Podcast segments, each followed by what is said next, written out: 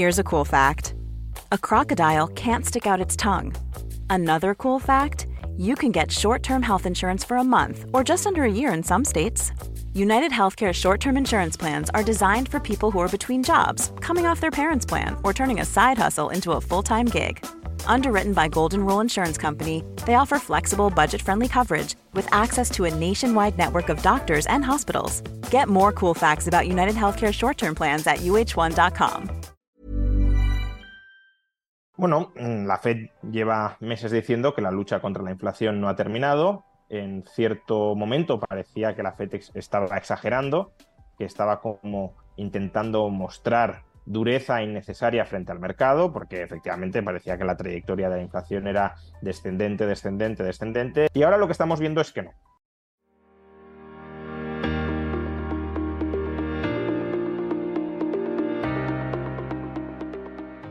Antes de ver el vídeo al completo, recuerda darle a like, suscríbete a mi canal y déjame tu comentario. Y por aquí con nosotros una vez más, Juan Ramón Rayo, ¿qué tal? ¿Cómo estás?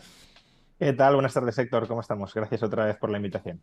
Un placer tenerte por aquí, además en días tan importantes, ¿no? Lo comentábamos antes fuera de micros, el mercado pues ha estado agitado también incluso en verano, no hemos parado, pero vuelve septiembre y en septiembre cuando vuelve y tienes bancos centrales, tienes datos de inflación y tienes estas cifras tan, tan relevantes que, están mirando pues todos los economistas y agentes económicos, pues muy importantes, ¿no? Hoy dato de inflación en Estados Unidos, ha habido un repunte después de los datos anteriores en los que la desinflación se iba acentuando, ahora ha habido esta pausa para este pequeño repunte. ¿Cómo, ¿Qué lectura haces de este dato y si crees que puede también asustar, entre muchas comillas, a la Fed o lo tienen previsto?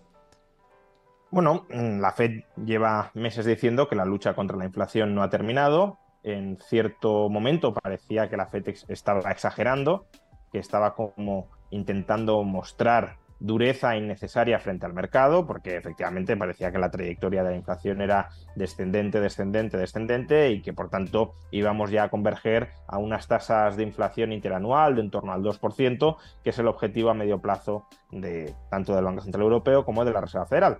Pero tanto el Banco Central Europeo como la Reserva Federal eh, insistían en que no, en que esto no, la inflación no había dicho la última palabra. Y ya digo, pues, hemos tenido datos de inflación bastante buenos en Estados Unidos, muy buenos en España. Recordemos que en España en junio llegamos a estar por debajo del 2%. casi parecía que, hacía falta algún estímulo adicional para alcanzar ese 2% de, de objetivo de inflación. Y ahora lo que estamos viendo es que no, que una parte de esta moderación, no toda, pero una parte de esa moderación eh, no es una moderación sostenida, no es una moderación estable, que hay tensiones inflacionistas, no de la magnitud de las de 2022, principios de 2022, pero sí tensiones inflacionistas que alejan la inflación del objetivo a medio plazo de los bancos centrales, que no se están corrigiendo ni siquiera con unos tipos de interés pues relativamente altos con respecto a los que hemos tenido durante los últimos mm, aproximadamente pues 15 años, ¿no? Eh, los más altos desde, desde 2007-2008. Entonces, claro, ¿por qué la inflación se vuelve a recalentar? Porque estamos viendo que los precios del petróleo están subiendo y eso puede anticipar, desde luego, nuevos repuntes inflacionistas porque hoy la tasa de inflación no solo ha repuntado, sino que ha repuntado más de lo que esperaban la mayoría de analistas, porque la inflación supercore, es decir, la tasa de inflación sin alimentos, sin energía y sin vivienda, a la que presta especial atención la Fed, ha experimentado su mayor subida desde el mes de marzo. Pues, a ver, en el año 2022, tanto la política monetaria como la política fiscal eh, fueron lo que voy a decir es un poco quizá exagerado, pero fueron relativamente contractivas. La política monetaria claramente, porque los tipos de interés subieron a la mayor velocidad de las últimas décadas, sobre todo en Estados Unidos, en Europa fuimos un poco más lentos, pero en Estados Unidos desde marzo pisaron el acelerador y subieron muy rápidamente los tipos de interés. Y el déficit público en Estados Unidos, si bien seguía siendo muy alto, sí que experimentó una caída considerable, ¿no? Eh, tenía por aquí el déficit público de 2021 fue de casi 3 billones europeos, ¿no? 12 ceros de, dólares, y en 2022 se ubicó por debajo del billón de dólares. Por tanto, bueno, fue una reducción significativa, importante. Es verdad que un billón de dólares sigue siendo bastante déficit público para una economía como la de Estados Unidos, que aparentemente estaba experimentando mucho crecimiento. Claro, el déficit o, recurres a él en momentos extraordinarios, guerras, pandemias, etcétera, o en momentos de crisis económica, pero en momentos de crecimiento sin eventos extraordinarios, 2022 no tiene mucho sentido abusar del déficit, porque estás añadiendo más leña al fuego. De modo que la reducción estuvo bien, ayudó a controlar la inflación, seguía siendo un déficit público excesivo, pero bueno, la dirección de, de ir reduciendo el déficit era buena.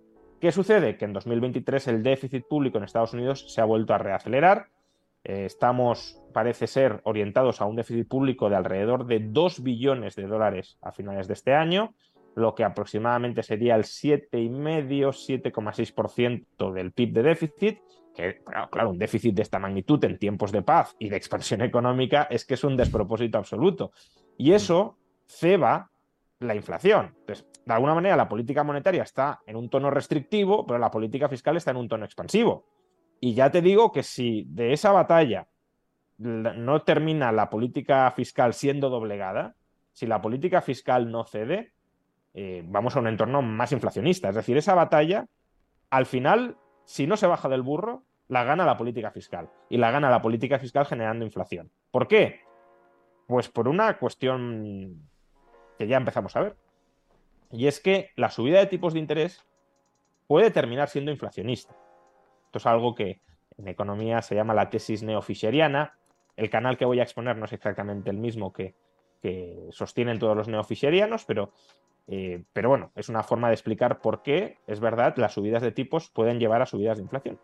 Y es que las subidas de tipos de interés encarecen el coste de la deuda pública y, por tanto, incrementan el déficit público. De hecho, uno de los motivos por los cuales está aumentando el déficit público en Estados Unidos, no el único, caída de ingresos, aumento de gastos de transferencias, pero un aumento de más del 30% en los gastos de intereses. Claro, si eso sigue así, el déficit público va aumentando, financias déficit con nueva emisión de deuda, esa emisión de deuda devenga intereses, genera más intereses y más déficit, y al final, si la política fiscal no se baja del burro, ahí te vas a una inflación muy alta, eh, precisamente por, por, estallido del déficit público. Entonces, eh, esperemos que de alguna manera termine reinando cierta sensatez y la política fiscal se coordine con la política monetaria, porque si no, la batalla con la inflación, desde luego, no estará ganada y si el Banco Central quiere mantener su independencia, tendrá que subir frente a ese entorno de política fiscal muy agresivamente expansiva, tendrá que subir todavía más los tipos de interés. Me parece súper interesante este punto porque además no se suele incidir en él. Se suele decir, eh, política restrictiva, subida de tipos, eh, eso es lo que va a doblegar la inflación. Y está este segundo punto que es cuidado porque en este caso tanto el Banco Central Europeo, Christine Lagarde, con el resto de gobiernos, que eso es todavía más difícil, luego hablaremos de Europa, cuidado con el déficit fiscal y con Estados Unidos, cuidado la administración Biden todo lo que está gastando. Con lo cual, si no se ponen de acuerdo en consonancia eh, Jerome Powell y los miembros de la Fed, con eh, la administración Biden, complicado que la inflación se termine por doblegar. Y es lo que estamos viendo, que cuesta mucho bajarla de ese 3% en la general y la subyacente por encima del 4%, que son términos muy elevados todavía. Claro, es que, a ver, eh, yo esto ya lo decía a principios de 2022 y, creo que aquí, por desgracia, se ha terminado cumpliendo el, guion de lo esperable. como hemos llegado a tasas de inflación superiores al 10%, que estemos en tasas del 4%, del 5%, la subyacente, no parecen tasas de inflación tan altas. Pero si uno lo compara con respecto al objetivo de los bancos centrales, que es el 2%, y eso es lo que tienen que hacer los bancos centrales. Oye, mi mandato es el 2. ¿A cuánto estamos? Al 3,5 y subiendo. Al 4,5 si eliminamos eh, energía y alimentos. Oye, estamos casi duplicando mi mandato, casi duplicando mi objetivo a medio plazo. Por tanto, si tengo los tipos de interés por encima del 5 y no estoy consiguiendo doblegar la inflación, tendré que subirlos todavía más, porque esa es la herramienta que yo como Banco Central independiente tengo para luchar contra la inflación y mi mandato es luchar contra la inflación. No solo eso, aquí ya entramos un poco en la dinámica del juego del gallina, ¿no? Como te decía, si la política fiscal se empecina en que no quiere reducir el déficit y que va a seguir emitiendo deuda, incluso en un contexto de altos tipos de interés, he dicho que los altos tipos de interés terminan siendo inflacionistas. Pero claro, el Banco Central, si eh, hasta cierto punto podríamos decir, bueno, pues entonces la reacción lógica del Banco Central debería ser bajar los tipos de interés para abaratar la factura fiscal del gobierno. Pero claro, si el Banco Central, después de que el gobierno se empecine, el Tesoro se empecine en no bajar el déficit, lo que hace es acomodarse financieramente a lo que al Tesoro le viene mejor, la credibilidad del Banco Central queda totalmente destrozada. Hmm. El Banco Central se coloca a sí mismo en una posición de subordinación, indicando al mercado de, bueno, yo soy una herramienta de financiación del gobierno, directa o indirecta, pero yo, dominancia fiscal absoluta. Yo voy a colocar los tipos de interés de tal manera que el gobierno pueda seguir gastando muchísimo más de lo que ingresa, minimizando la factura de su, factura financiera, su factura de tipos de interés. Es claro, el Banco Central, aunque inicialmente los tipos altos son desinflacionarios, como he dicho, si el déficit fiscal no baja, terminan siendo inflacionarios. Pero aunque terminen siendo inflacionarios, el Banco Central previsiblemente colocará los tipos de interés altos para ver si le doblega el pulso al Tesoro y le dice, cuidado, que yo voy a seguir subiendo los tipos. Si tú no reduces el déficit, la factura de intereses se te va a incrementar todavía más. Y claro, ahí el Tesoro le puede decir, bueno, pues no subas los tipos. Yo seguiré emitiendo mucha más deuda y a ver si tú te atreves a, primero, que se dispare la inflación por mayor deuda pública y mayor déficit público, y luego, si tú me obligas a caer en default en algún momento, mm, tu mandato de vigilar la estabilidad financiera con todos los bancos estadounidenses llenos de deuda pública, a ver cómo la cumples. Con lo cual, claro, es una batalla que, por eso se llama el juego del gallina, a ver quién es el primero que se aparta de, la carretera cuando dos choques van a, colisionar, de resolución muy incierta. Yo, desde luego, pensaba que en Washington habría más racionalidad y más cabeza fría para coordinarse con la Reserva Federal, aun cuando no haya un comité como tal de coordinación de política monetaria y de política fiscal para que los dos se entiendan pensaba que se entendería que en este contexto no se puede echar mano de un déficit público creciente, pero no, al menos en 2023 no ha sido así. Veremos si en 2024 cambian las tornas, pero es que 2024 es año electoral, con lo cual en año electoral tampoco es el mejor momento para empezar a recortar gastos, para empezar a subir impuestos y, tampoco está muy claro que si gana Trump las elecciones vaya a apostar por reducir los déficits públicos y por coordinarse con la Reserva Federal, porque él mismo ensanchó los déficits públicos cuando gobernó y trató de, minar la independencia del Banco Central, forzándole con declaraciones, no hizo mucho más, pero forzándole con declaraciones a bajar los tipos de interés. Entonces, el panorama que se abre, si eh, no se consigue domeñar la inflación y no hay una coordinación responsable entre las autoridades fiscales y monetarias en Estados Unidos, es cuando menos bastante incierto. Pero es que además eh, está la situación del mercado del crédito, que cada vez está más tenso con la situación. Además, lo hemos visto con la banca regional en Estados Unidos hace muy poco, ¿no? Y que cada vez que se llega a esos niveles de tipos reales efectivos en el 5% eh, y estos niveles súper, bueno, súper restrictivos, no, restrictivos, no súper tampoco, pero restrictivos, pues eh, se ve que el mercado ya está muy tenso, sobre todo la parte del crédito. Claro, si eh, iba a decir, si la administración no da su brazo a torcer, como dices, pero se siguen subiendo tipos, o al menos manteniéndolos en los niveles actuales, que ya son los más altos desde la década del 2000 al 2007, 2008, mmm, cuidado, ¿no? Con lo que podemos tener a posteriori. Eh, ese es el problema. Claro, esa es la parte, o sea, antes te he dicho, la subida de tipos inicialmente es desinflacionaria. ¿Por qué la subida de tipos inicialmente es desinflacionaria? Porque contraes el gasto privado. Entonces, claro, si el sector privado gasta menos a crédito, pues eso tiende a moderar los precios. Lo que pasa que ese efecto de contracción, de moderación del gasto privado, mm, también se va diluyendo con el tiempo, porque no todo el gasto es a través de crédito, y si ya has reducido mucho el gasto a crédito, pues ya no tienes más gasto a crédito que reducir, y sobre todo también porque el gasto público, y hemos dicho que el déficit público va creciendo porque el gasto público va creciendo, aunque sea gasto para remunerar intereses, el gasto público se transforma en ingresos del sector privado el gasto, el sector público gasta en el sector privado. Incluso los intereses remuneran a los titulares de deuda pública. Por tanto, los que tengan deuda pública reciben pagos crecientes de intereses. Entonces, esos ingresos que recibe el sector privado habilitan al sector privado a que gaste más, no a crédito, sino de manera corriente, con sus mayores ingresos nominales. Y por eso, eh, en momentos ulteriores, el déficit, la política fiscal restrictiva, los altos tipos de interés, puede ser inflacionista. Y estamos pues adentrándonos poco a poco en, esa, en esa zona, en ese periodo en el que una política fiscal sostenidamente restrictiva, y cuando digo sostenidamente restrictiva me refiero a altos tipos de interés nominales, puede terminar generando inflación si el déficit público eh, se, se, mantiene muy alto y expansivo y reconvierte esos mayores gastos financieros de intereses en nueva emisión de deuda y a su vez en mayores ingresos del sector privado. Por tanto, por tanto, sí, a corto plazo, la inflación, esto ya lo dijimos algunos el año pasado, eh, era una, una, lucha entre eh, un sector privado que quería gastar más y un sector privado al que se forzaba a, gastar menos. Cuanto más gastara el sector público, más se tenía que contraer el gasto del sector privado para que el gasto agregado no se disparara, sino que se moderara y por tanto, moderando el gasto agregado, bajarán los precios.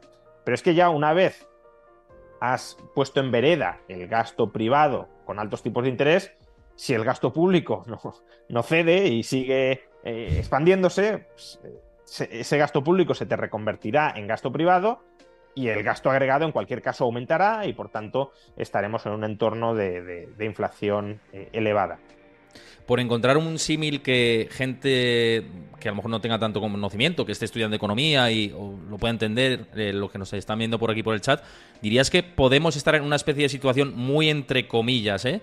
similar a lo que vivimos a, finales de los 70, a principios de los 80, con dos oleadas de inflación. ¿Podría ser eh, ese tipo de esquema con sus mil millones de matices por diferentes épocas, niveles de deuda, etcétera? Sí, eh, es un esquema que, que, puede ser hasta cierto punto similar. También eh, la inflación de, posterior a la Segunda Guerra Mundial podría tener alguna, alguna semejanza con esto. Eh, al final el Tesoro y la Reserva Federal en Estados Unidos tuvieron que crear un comité conjunto para coordinarse, pero a la vez declarar sus decisiones independientes, y eso fue lo que terminó eso, y, posteriormente, muy posteriormente, la política monetaria de Volcker, que, impuso la, dominancia monetaria, es decir, antes hacía referencia al juego del gallín, ¿no? Em, ¿Quién gana? ¿El Banco Central imponiendo su autoridad o el Tesoro imponiendo la suya? Y con Volcker, claramente, la partida la ganó el Banco Central. Que Volcker era una especie de kamikaze diciendo: Yo, si tengo que poner los tipos de interés al 50% para luchar contra la inflación, los pongo. Yo lo subió por encima del 20%. Y ahí quedó claro que em, el Banco Central no iba a ceder y quien más o menos cedió, tampoco es que cediera del todo, porque el déficit público durante la época Reagan fue alto, pero no alto al nivel actual, ni mucho menos, ¿no? Alto estamos hablando del 3, 4, 4,5%. Eh, quien al final cedió o se sometió ligeramente fue el Tesoro y eso permitió estabilizar los precios, porque además cada parte de las instituciones estadounidenses, Banco Central y Tesoro, respetaron su independencia, pero se coordinaron mm, más o menos mutuamente sin, sin que nadie los coordinara desde arriba. Ahora ese escenario yo no termino de verlo. Yo, eh, incluso Trump, por ejemplo, ya ha avisado de que no renovará a Powell. No renovará a Powell porque quiere menores tipos de interés. Entonces, claramente una victoria de Trump, salvo que tuviese a su alrededor gente que luego lo reorientara, que durante el primer gobierno algunas veces eso sucedió, pero aparentemente Trump nombraría a alguien para el Banco Central, para la Fed, que se subordinara a sus intereses. Entonces, si tú tienes esa dinámica de un banco central cada vez menos independiente y un gobierno que quiere más déficit cuando la deuda pública estadounidense ya está por las nubes y el gasto, por tanto, de intereses está disparado, pues es un, escenario eh, muy complicado al que esperemos no llegar porque se establecen antes las cosas. Pero claro, para estabilizarse antes habría que empezar a recortar bastante el gasto para no aumentar el déficit y mantener una política de tipos de interés bastante restrictiva en un contexto en el que, como decías, esos altos tipos de interés empiezan ya a generar dolor, lo han generado, lo generaron durante la primera mitad del año, pues en ciertas partes del sistema financiero, que es un problema que no se ha resuelto. Eh, esto también hay que tenerlo muy presente. En, marzo, eh, mayo, quebraron entidades financieras estadounidenses porque los mercados anticiparon que esas entidades eran absolutamente insostenibles con el actual clima de tipos de interés. Les cerraron el grifo de la financiación, sea con fugas de depósitos o con, directamente no, reponer sus posiciones, por ejemplo, operaciones repo de financiación, Y claro, si se quedaron secos de financiación porque se anticipaba que no era viable esa entidad dada la situación de los tipos de interés, suspendieron pagos y anticiparon lo que estaba por venir. Hay otras entidades en Estados Unidos que están en la cuerda floja. Dicho de otra manera, si los tipos de interés se mantienen al nivel actual durante bastantes trimestres, no van a sobrevivir. No van a sobrevivir porque pierden dinero. Una cosa es que, que tú anticipes que esto no va a sobrevivir y le cierres anticipadamente el grifo del crédito y anticipes la bancarrota, y otra que ya sea porque tienes líneas de financiación de la Fed o ya sea porque los inversores se han tranquilizado y te siguen refinanciando, tú aguantes sin que te cierren el grifo del crédito, pero cada trimestre pierdas dinero, porque has hecho préstamos a largo plazo al 2 o al 3% y tu pasivo ahora lo tienes que remunerar al, al 5 o al 6 o al 6,5%.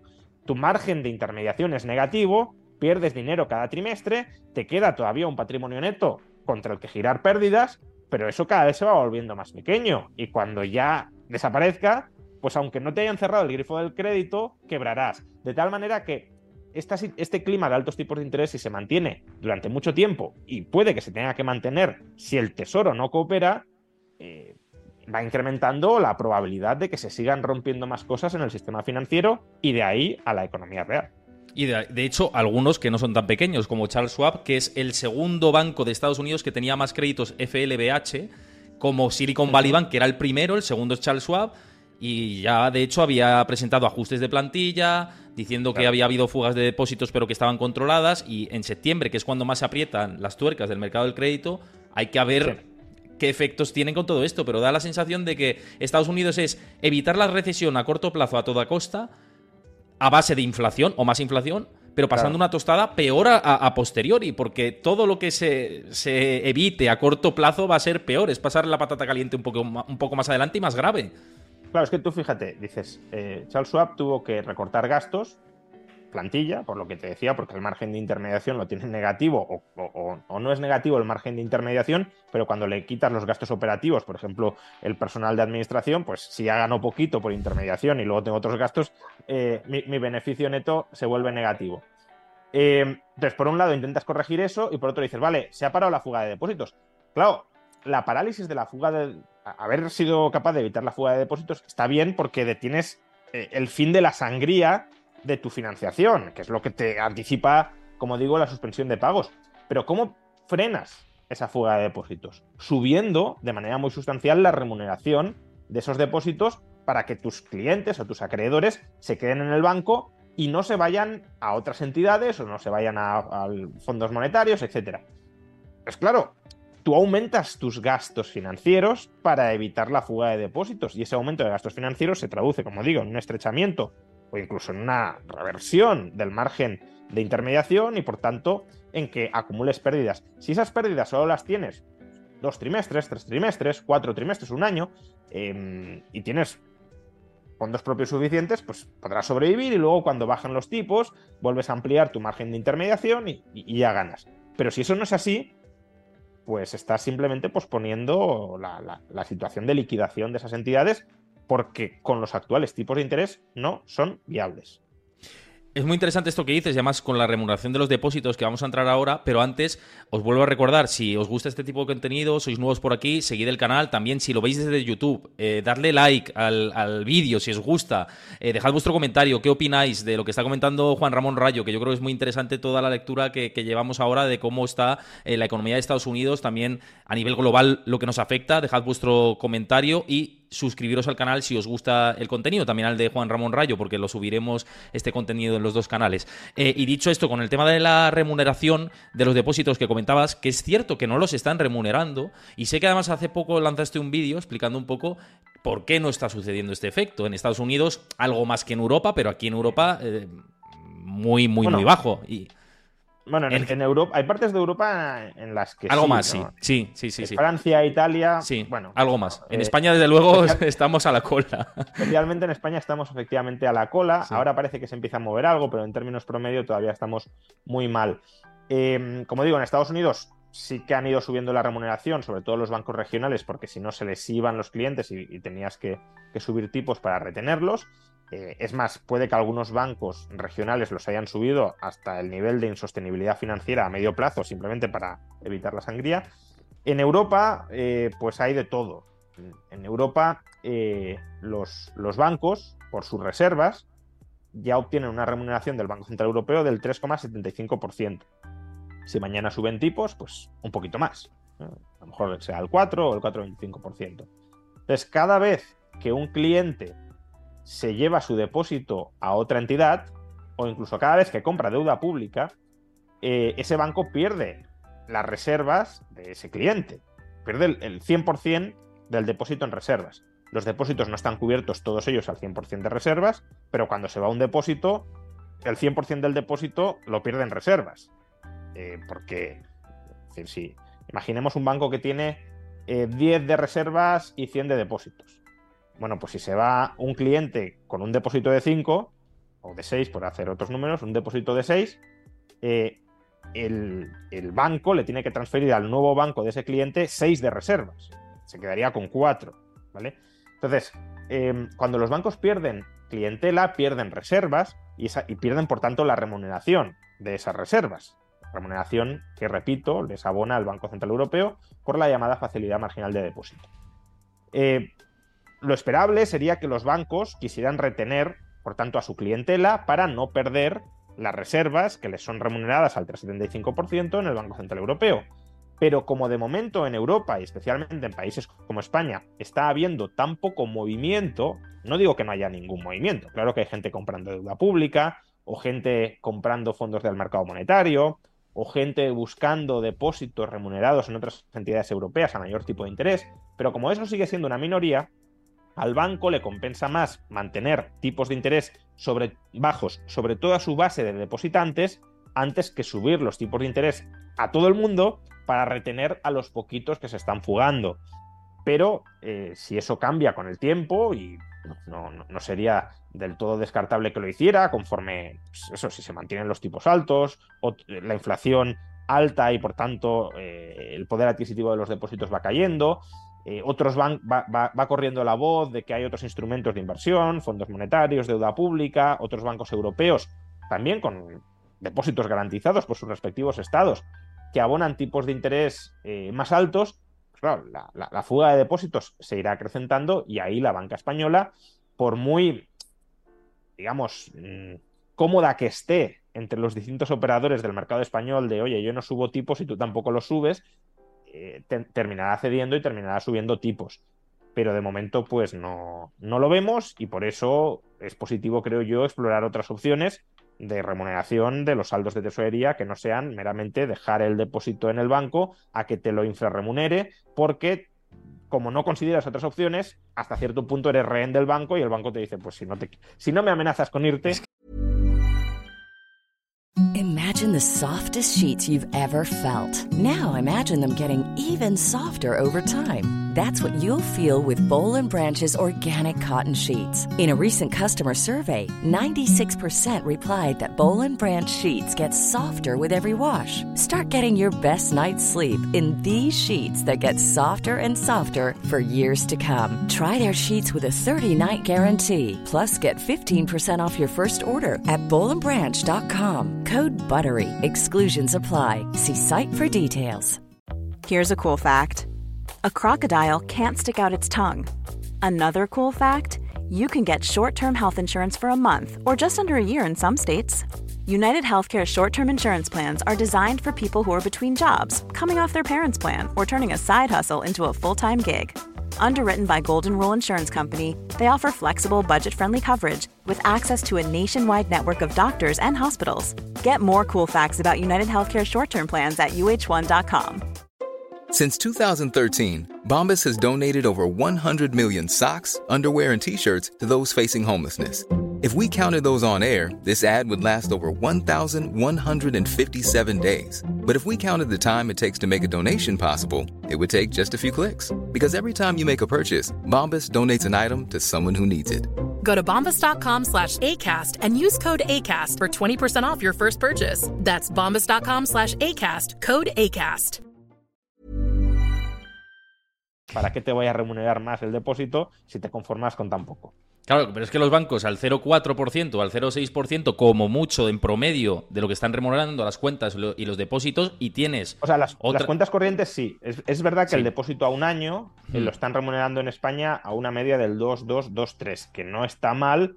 ¿De dónde veníamos? ¿De dónde veníamos? De dónde veníamos. Pero claro, es que en Europa Francia e Italia lo está remunerando al 3,4, 3,5 y recordemos que potencialmente lo podrían remunerar hasta el 3,75, que es lo que les paga a ellos, un poquito menos quizá, pero es lo que les paga a ellos el Banco Central Europeo por nuestros depósitos o por las reservas, eh, el equivalente en reservas de nuestros depósitos. Entonces, claro, al 2,2 se están llevando un margen de, de 1,5 puntos por cada unidad de reserva que tienen, simplemente porque no no les presionamos para que compartan parte de esa remuneración con los depositantes, lo cual, por cierto, ya sé que me enrollo mucho, pero eh, creo que también... pero es interesante, es interesante. Eh, no, no, solo eh, podríamos decir, bueno, pues qué avariciosos somos, ¿no? Queremos que, el banco comparta con nosotros parte de la rentabilidad que le paga el Banco Central Europeo. Bueno, no está mal que no se lo lleve todo el banco y también nosotros que financiamos al banco nos llevemos una parte, pero al margen del componente de finanzas personales que esto puede tener, la política monetaria es menos efectiva si los tipos de interés no se trasladan a los depositantes. Porque ¿qué quiere hacer la política monetaria? Enfriar el gasto. ¿Cómo enfrías el gasto? Pues incentivando a la gente a que ahorre e inmovilice los depósitos en lugar de gastar.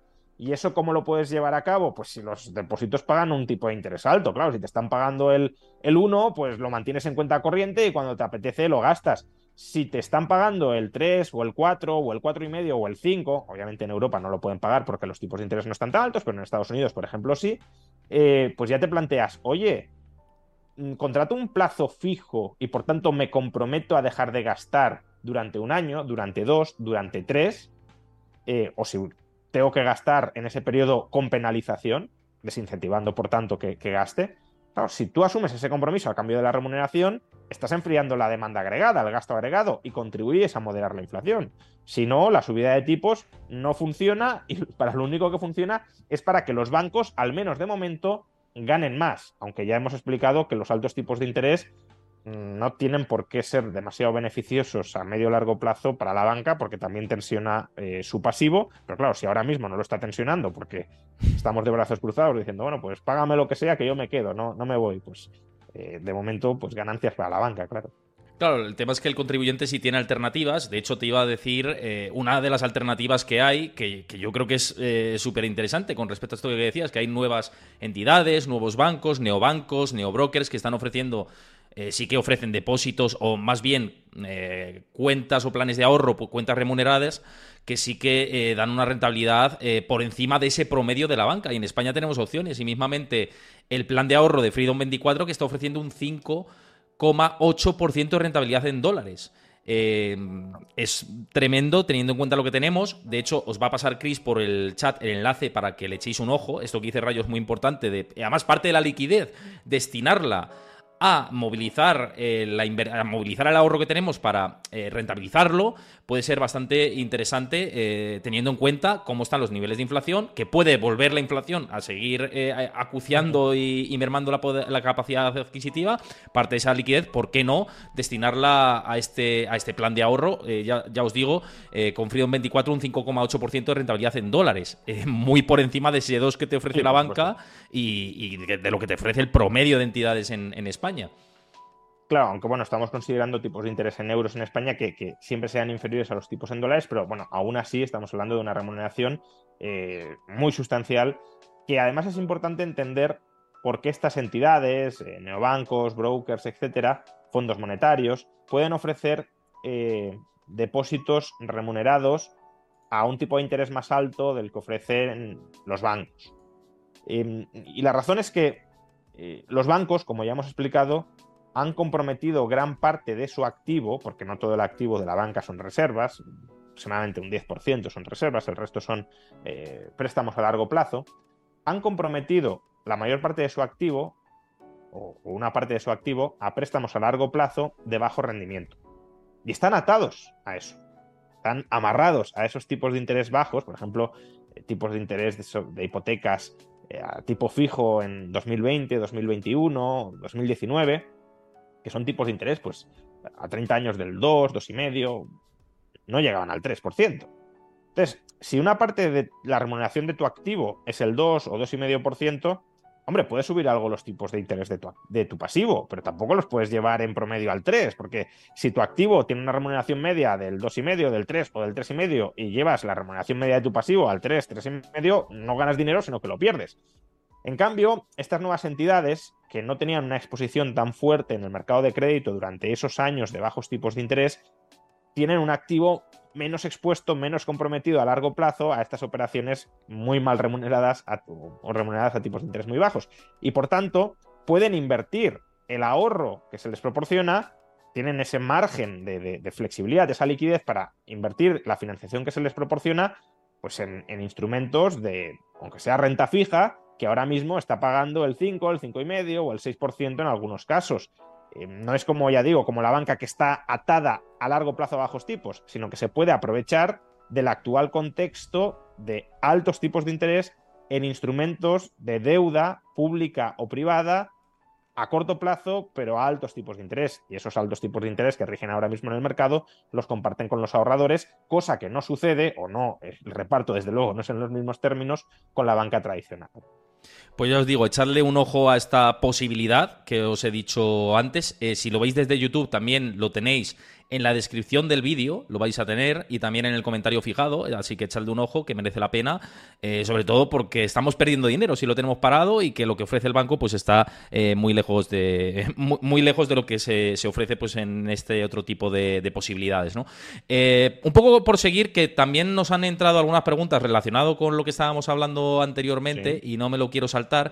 Dice JM Mota, dice, ¿qué piensa Rayo de las perspectivas económicas si se produce una amnistía?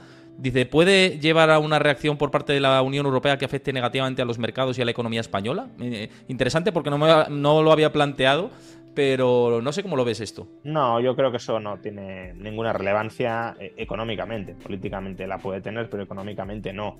Es verdad que la amnistía rompe de alguna manera el relato sostenido que ha tenido el gobierno español en, en Bruselas ahí yo ni entro ni salgo en la veracidad de ese relato o no. Yo soy bastante eh, pro derecho de secesión, especialmente individual, y por tanto no estoy entrando en si lo que hicieron nos está bien o está mal. Pero desde luego el relato continuado y oficial del gobierno español, y además he de decir un relato coherente con la Constitución española, otro tema es si habría que reformar la Constitución, es que aquí se había dado un golpe a las instituciones estatales y que por tanto había un conjunto de personas que habían cometido un delito y que por eso se los, se los condenó y se los encarceló y que hay un señor que se ha fugado y que no ha sido juzgado por ese delito eh, a las, contra las instituciones españolas. Claro, que tú ahora mm, digas, no, pues voy a amnistiar a todas estas personas, em, lo que estás diciendo es todo lo que os dije hasta ahora no, es correcto porque los, yo mismo voy a eh, decir una amnistía es eso, voy a decir que nunca ha habido delito o que el delito ni siquiera se ha cometido. Y eso sí que puede suponer pues, una pérdida de credibilidad de España políticamente frente a las instituciones europeas. Pero eso, la trascendencia económica que tiene, es ninguna. Eh, por tanto, salvo que entráramos en una serie de, revueltas sociales que paralizaran el país y la economía, que no va a suceder, en ningún caso va a suceder, eh, pues no, no, no, le veo ninguna, ninguna trascendencia políticamente la puede tener en los corrillos internos y en, y en las conversaciones que tengan, eh, pues eso, a las altas jerarquías europeas y cuál pueda llegar a ser, por ejemplo, en el futuro el apoyo de Europa ante eh, un, un como el de 2017. Pues, en 2017 eh, se pusieron del lado del Estado español, pero claro, si ahora les amnistían después de todo esto, a lo mejor en 2017, en, más adelante dicen, pues ahora no os apoyamos o para que luego rectifiquéis, no lo sé. Pero económicamente, insisto, no, no tiene mucha trascendencia. Y estoy ahí contigo, ¿eh? O sea, 100% de acuerdo con, este análisis. Eh, otra de las cuestiones que nos dejaba antes Warren Cafe, que también es habitual por aquí por el canal, dice, eh, la cuestión es cómo se acaba con la dominancia fiscal en Europa. Si no hay una fiscalidad común en la eurozona, ¿cómo ve esto, Rayo? Eh, em, sí, es una pregunta muy interesante. A ver, durante la década pasada, el Banco Central Europeo desarrolló, como sabemos, una política monetaria muy expansiva a través de los QE.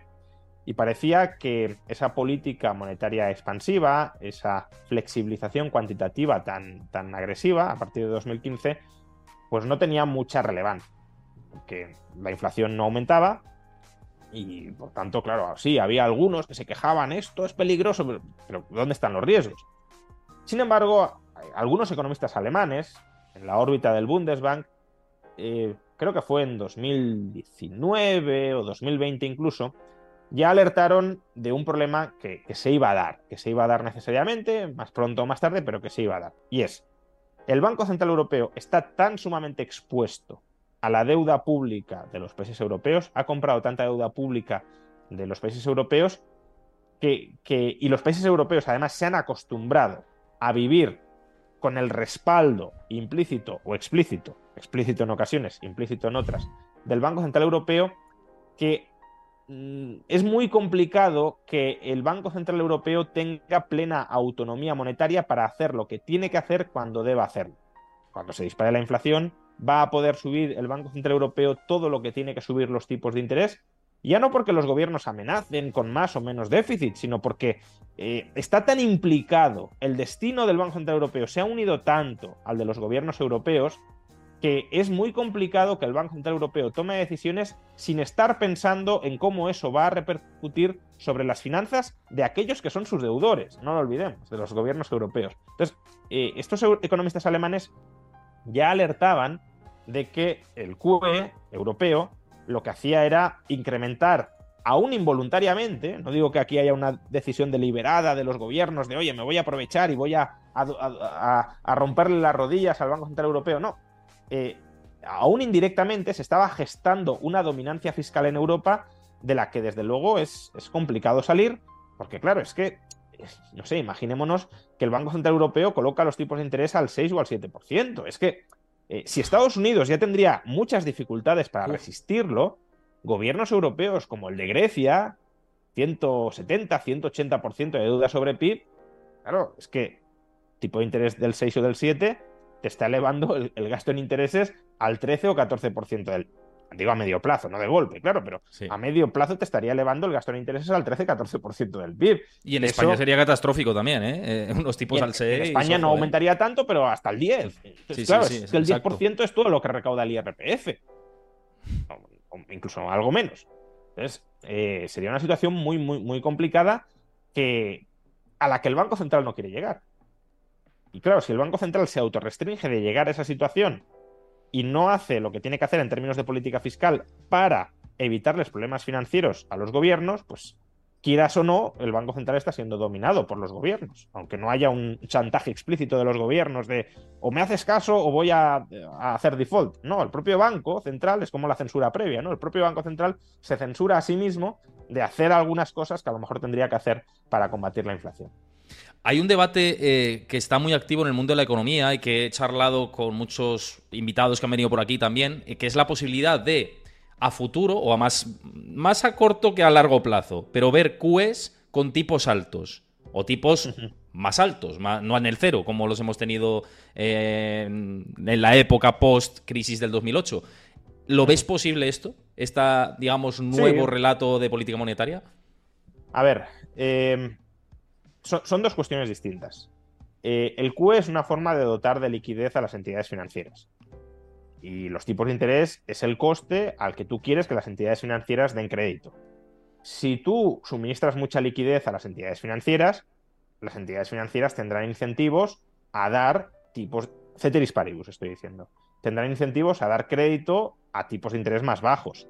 Pero claro, si tú esterilizas esa liquidez que has inyectado eh, con tipos de interés remunerando esas reservas muy altos, pues inevitablemente, por muchas reservas que tengas, eh, los bancos no van a prestar a tipos bajos, porque si presta, cada vez que prestan, eh, no es tan automático, pero para entendernos, cada vez que dan un crédito, transfieren las reservas equivalentes al préstamo que han dado a, a otro banco. Entonces, si yo por dar un préstamo de 100 gano un tipo de interés del 3% sobre 100, pero pierdo un 4% sobre las 100 de reservas que pierdo, pues entonces no, me interesa. Como mínimo, tendré que obtener un tipo de interés del 4, del 4,5 o del 5 para que me interese darte el crédito. Entonces, sí es compatible, eh, como digo, inyectar más reservas y subir los tipos de interés a los que remuneras esas reservas. De hecho, como ha cambiado tanto el sistema financiero, sabes que este es otro problema, ¿no? De los QE. Eh, hasta 2007-2008, las reservas del sistema iban aumentando progresivamente en función de las necesidades operativas del propio sistema. Estábamos en un mundo distinto, estábamos en, un sistema de, corredor de tipos de interés donde eh, el tipo de interés se determinaba en el interbancario en función de la escasez relativa de reservas. Pero más o menos los bancos centrales veían, en función del nivel del interbancario, la necesidad de reservas operativas del sistema financiero. Claro, en 2009 multiplican las reservas del sistema financiero mucho, mucho más allá, muy por encima de lo que los bancos necesitan operativamente para, para no tener problemas de liquidez. Vale. Ahora estamos en un sistema de reservas amplias. La forma de trasladar los tipos de interés al cliente final es remunerando las reservas, como decía, para que el coste de oportunidad de los bancos a la hora de prestar suba y no quieran prestar por menos del tipo de interés al que se remuneran las reservas. Pero imaginemos que el Banco Central dice, bueno, quiero ir volviendo a un sistema de reservas más estrechas donde el tipo de interés se fije por escasez relativa de reservas. Vale, pero ¿cuál es el nivel eh, adecuado o mínimamente adecuado de reservas que hoy ha de tener el sistema financiero? Cuando tú vas subiendo las reservas poquito a poco, ¿no? tienes, tienes las reservas justas y las vas incrementando año tras año, poco a poco, en función de las necesidades del sistema, pues más o menos vas viendo cómo evoluciona la, necesidad de liquidez. Pero claro, cuando lo has multiplicado por 10, dices, bueno, pues ahora vuelvo al nivel de 2007. No, es que ahora los bancos necesitan muchas más reservas que en 2007. ¿Cuántas más? No lo sabemos. Entonces, reducir reservas es muy complicado porque además no todas las entidades necesitan el mismo nivel de reservas y puedes empezar a tener tensiones de liquidez en algunas partes y no en otras. Eh, de modo que yo creo que los bancos centrales van a seguir operando en un... creo. Eh, es verdad que no hay consenso y que hay algunos que quieren volver al sistema de reservas estrecho, eh, pero creo que las dificultades operativas de, de eso les van a llevar a seguir operando en un régimen de sistema de reservas amplio que es más caro, porque tienes que remunerar todas las reservas a un tipo de interés eh, alto para, que ese tipo de interés se traslade a, los clientes, mm, pero claro, es que, es que no es fácil ni mucho menos volver al sistema previo. Y claro, si ya tienes problemas financieros, como hemos dicho, con los tipos de interés altos ya tienes tensiones en algunas partes del sistema financiero, si empiezas a drenar mucha liquidez, que de todas formas se está drenando, ¿eh? si, si vemos eh, la, evolución de la, base monetaria en Estados Unidos se ha reducido, pero que, no la vas a reducir a, zona crítica, porque entonces ya tienes la tensión del alto coste de la liquidez en el mercado con el me estoy quedando sin reservas y además solo las puedo conseguir a precios muy altos pidiéndose las prestadas a otros bancos. Eh, tenemos un dilema de, la leche que seguro que tenemos para hablar muy largo y entendido durante los próximos meses, seguro. Y además relacionado con temas bancos centrales, eh, precisamente mañana es la reunión del Banco Central Europeo, eh, que de hecho hoy a Reuters le habían filtrado un poco la, sensación que había desde dentro de la directiva. Y parece ser que están por revisar las previsiones de inflación por encima del 3%, es decir, las van a revisar al alza y con una posibilidad del 100%, decía Reuters, el consenso de Reuters, de subir 25 puntos básicos. Eh, durante estas últimas semanas se había hablado de la posibilidad incluso de, hacer una pausa. A mí me parecía raro viendo la tendencia de, la inflación subyacente que teníamos aquí en Europa. Em, pero desde luego lo que tenemos es esta inflación, ¿no? Eso ya es incuestionable. Eh, parece que estamos en el escenario más difícil aquí en Europa, ¿no? Claro, porque... Eh, a ver, en Europa tenemos una, situación de, atonía de la actividad real, en parte porque se han juntado varios shocks negativos sobre nuestra actividad, especialmente la guerra en Ucrania y la transición energética, que al final se ha terminado enredando todo, y, tenemos pues el motor de Europa que, que no tiene ahora mismo un modelo de crecimiento. Alemania crecía porque era la fábrica europea, producía productos mm, para las clases medias globales y especialmente con el auge de China, pues había que abastecer, la, clase media global estaba creciendo mucho y por tanto Alemania, que fabricaba muy buenos productos, automóviles, electrodomésticos, etcétera, para esa clase media global, pues, eh, eh, se, hinchaba a exportar. Y eran productos de alta calidad, muy bien acabados y muy competitivos en coste porque eh, Alemania se suministraba con una energía muy barata.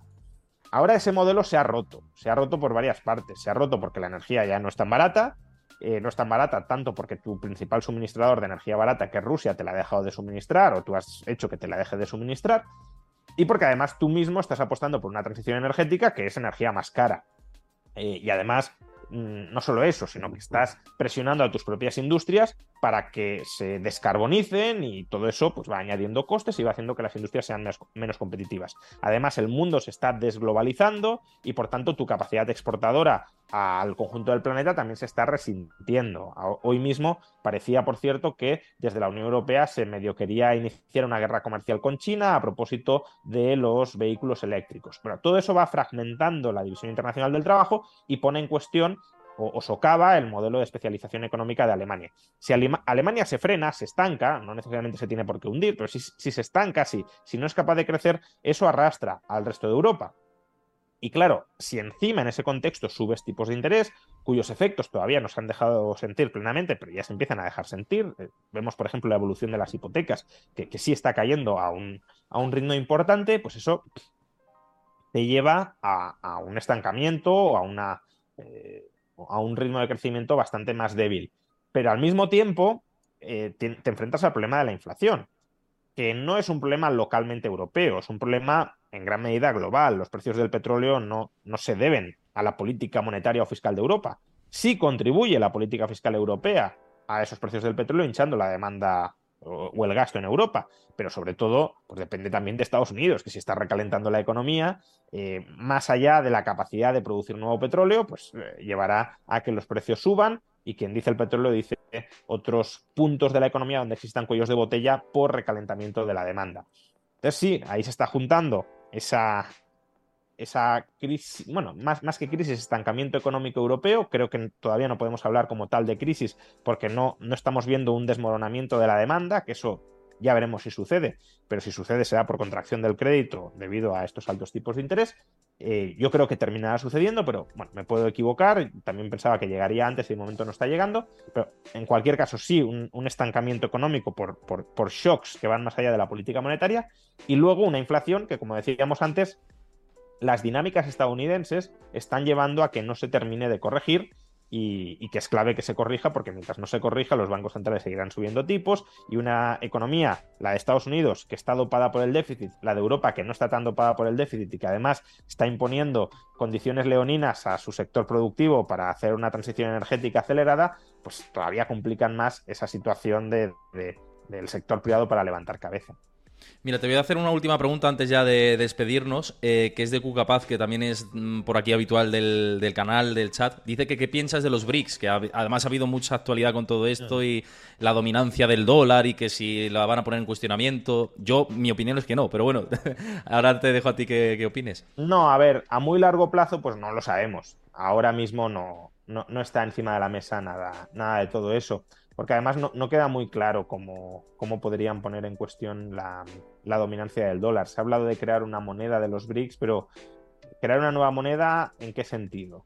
Em, cogerían la moneda de China y la convertirían en la moneda de los BRICS, crearían una especie de euro de los BRICS y ese euro de los BRICS reemplazaría sus monedas nacionales, conviviría el euro esa moneda común de los BRICS con las monedas nacionales, pero cada gobierno se comprometería a darle un cierto respaldo a esa moneda, démonos cuenta que cualquiera que sea la opción escogida, moneda china, porque no, no podría ser otra, claro, moneda china dominante en el área, eh, euro de los BRICS que reemplace las monedas nacionales o convivencia del euro de los BRICS con las monedas nacionales, cualquiera de estas tres opciones resta cada una en mayor medida, pero resta autonomía fiscal y monetaria a cada uno de estos países.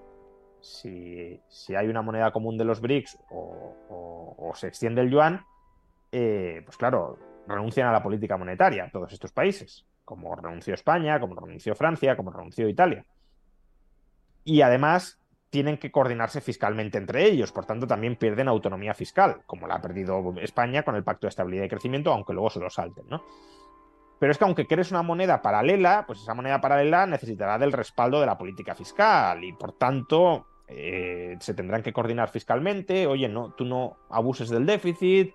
Eh, cada año. Entonces, ¿alguno de estos países quiere perder autonomía monetaria y fiscal ahora mismo o no? Si China fuera dominante, pues le podría interesar porque ella hace lo que quiere y los demás se adaptan. Pero claro, los demás no se quieren subordinar a China. Y ni China quiere perder autonomía fiscal y monetaria, ni, ni, la India, ni Sudáfrica. Además son países muy distintos que se enfrentarán a ciclos económicos diferentes y necesitan esa autonomía. Entonces, yo eso no lo veo en absoluto. Vamos, no lo, ve, no lo veré en ningún... O sea, a largo plazo, he dicho antes, veremos. En, en cuanto a los BRICS como tal, yo creo que no lo veremos. Otra cosa es si en el futuro, tampoco lo veo a, medio plazo, pero si en 20, 30 años el yuan o la rupia, diríamos, pueden convertirse ellas solas en una alternativa al dólar. Pero fusionar monedas de economías tan distintas no, no, no le veo mucho sentido y de hecho es que empezó a surgir el, el, el, rumor y el ministro de Finanzas de Sudáfrica lo descartó radicalmente. Dice, no, ni se ha hablado ni se va a hablar. El ministro de Exteriores de la India también. No sé, a lo mejor a alguno de los BRICS le interesa, pero desde luego al resto Sudáfrica y sobre todo la India, que además geopolíticamente eh, no le interesa atar su destino con China, es que es absurdo, pues no les interesa en absoluto. Veremos qué pasa con esto. Desde luego muy interesante eh, la visión y todo lo que hemos hablado en el día de hoy. Quiero dar las gracias a todos los que habéis seguido el canal de Twitch en directo, a Kel882, a JMP121, a Julians12, a JL Carbonel, a I. Christensen. Muchísimas gracias. Eh, los nuevos que estéis por aquí os invito una vez más, si lo veis tanto en directo como en diferido, que sigáis el canal, que también os podéis suscribir gratis con Amazon Prime, también en YouTube. Y una cosita más, que es que os unáis a mi comunidad de Discord. Ahí comparto información en tiempo real, gráficos, análisis, debates con vosotros. De el dato de inflación de hoy, por ejemplo, en tiempo real lo teníais ahí y muchos más datos relevantes de economía lo tenéis en mi comunidad eh, privada Discord. Eh, lo dicho, Juan, como siempre es un placer tenerte por aquí analizando todo, además en unas semanas importantes, en un mes muy relevante, como hemos dicho anteriormente, así que, así que veremos cómo evoluciona todo y gracias como siempre por pasarte por aquí. Nada, un placer y hasta la próxima. Y al resto os digo que mañana tenemos especial informativo Banco Central Europeo, una y media, con invitados, expertos, eh, reaccionando, haciendo la previa, reaccionando al comunicado, a la rueda de prensa de Lagarde. Eh, luego vendrá Cárpatos después de la rueda de prensa de Lagarde. Bueno, mucho, mucho que contar. Especial informativo, una y media. Mañana empieza el jaleo, así que nos vemos mañana, una y media de la tarde. Chao, hasta mañana. Hasta luego.